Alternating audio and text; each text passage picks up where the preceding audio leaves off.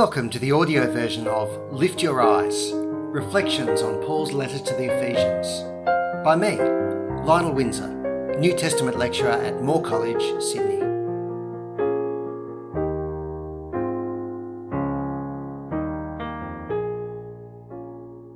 Ephesians chapter 3, verses 14 to 15. Who are you praying to? Most people pray but not everyone prays in the same way. What's your experience of prayer? Is prayer something that comes to you easily, or something you seldom consider? Is prayer a burden, a delight, a struggle, a reflex, a source of strength, a duty, or a distraction? Is prayer at the centre of your life, or somewhere on the edges? Is prayer your first response or your last resort? Are you too busy to pray? Or does your busyness make you so overwhelmed that you feel prayer is your only option? Do you feel thankful for the privilege of prayer? Or guilty about not praying enough? Or both? In fact, behind all these questions, there's something even more basic. When you pray, who are you praying to? Our view of God will have a profound effect on our prayers. And this question of God, the God to whom we pray, is at the front of Paul's mind as he starts to tell his readers about his own prayers in Ephesians chapter 3. Verses 14 to 15, he says, For this reason, I bend my knees before the Father, from whom every family in heaven and on earth is named this isn't the first time in Ephesians that Paul has written about prayer.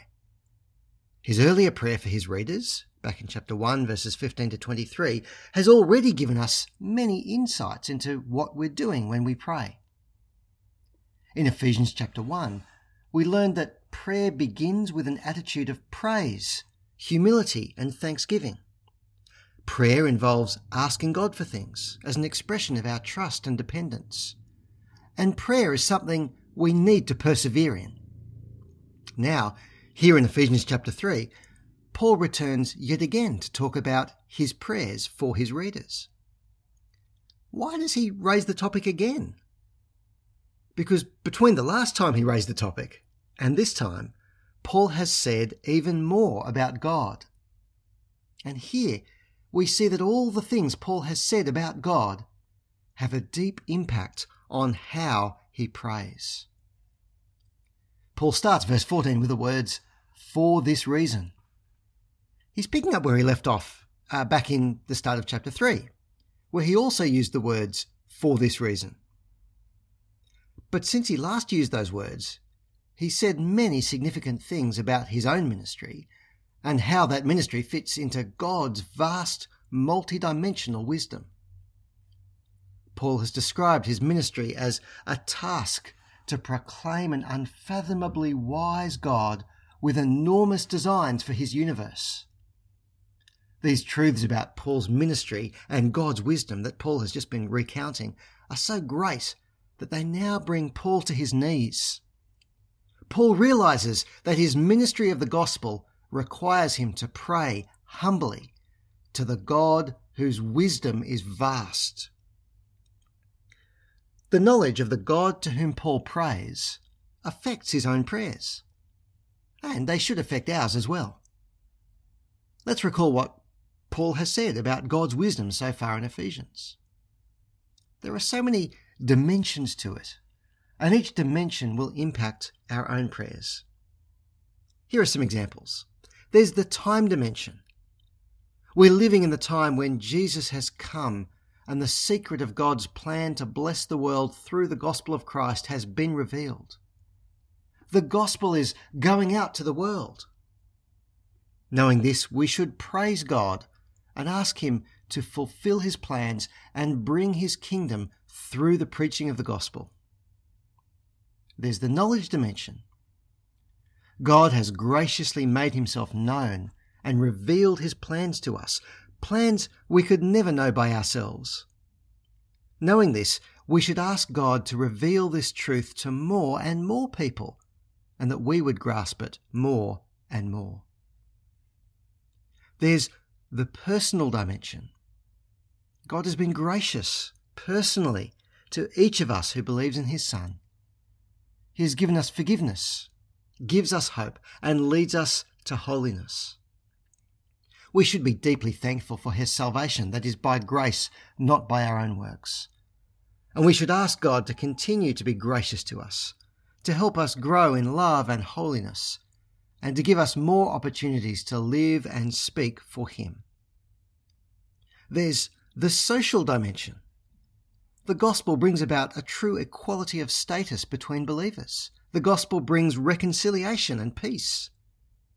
We should ask God to bring about that peace and reconciliation in our own lives and to help us when it's a struggle to love and be at peace. There's the international dimension. The gospel is going out to the world, to many nations and peoples. We should pray for that gospel to go out more and more. We can pray for specific missionaries and Christians in different parts of the world and ask God to protect and increase their gospel ministry. There's also the cosmic dimension. Christ is Lord of all, and he is seated now in the heavenly realms above all authorities. We should pray that God would continue to bring his cosmic plans about through the gospel. We see that more in Ephesians chapter 6. And we can pray even for earthly authorities who were also under Christ's lordship, that God would help them to rule rightly and would use them for his purposes. The God to whom we pray is a God whose wisdom is vast and multidimensional. So our own prayers should reflect these truths. Now, Paul here calls God the Father. And this reminds us of what he's just said in verse 12 and back in Ephesians chapter 2 verse 18.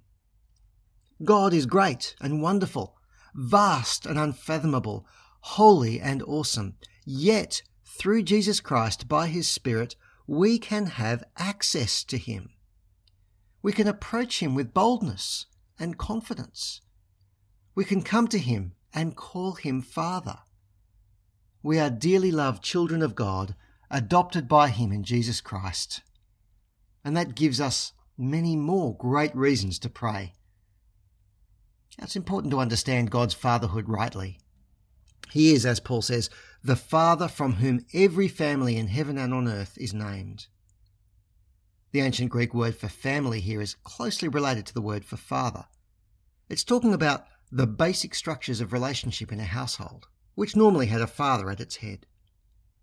Paul is saying here that the basic structures of relationships in our world, even the heavenly ones we don't really understand, derive their meaning their character, and their existence from God.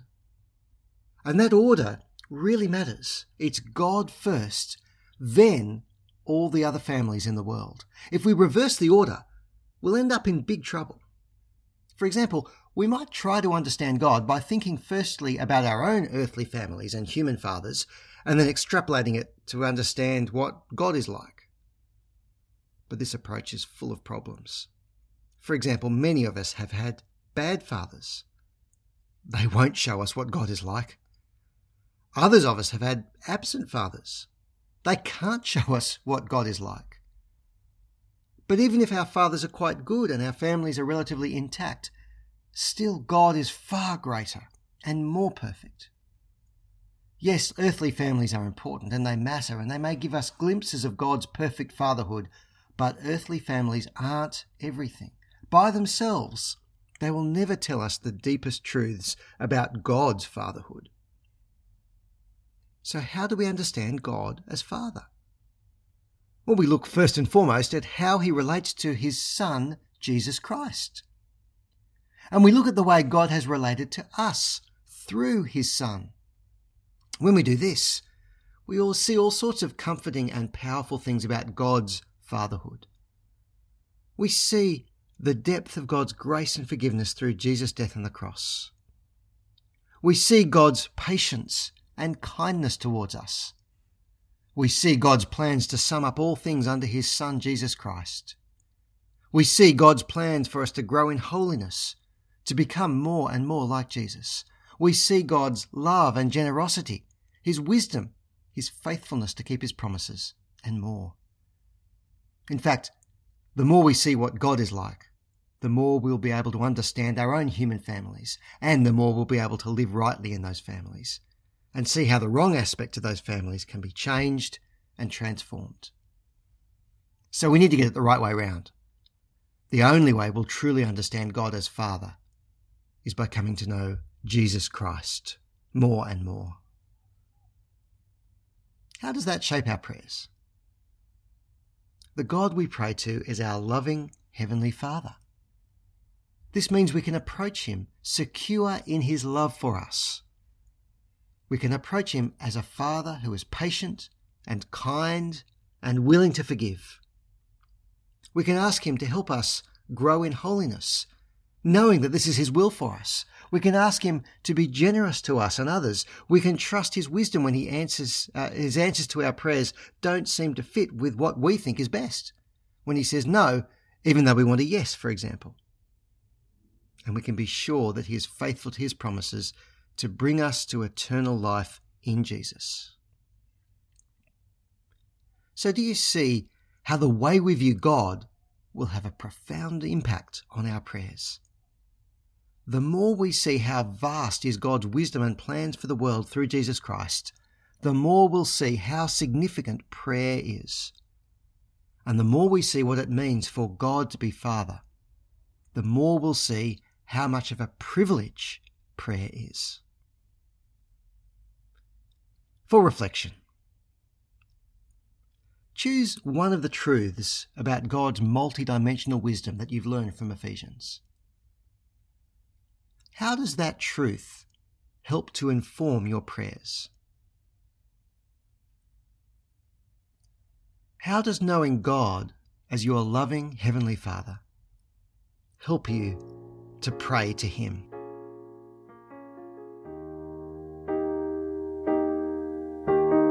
You've been listening to Lift Your Eyes, a lo fi audio podcast.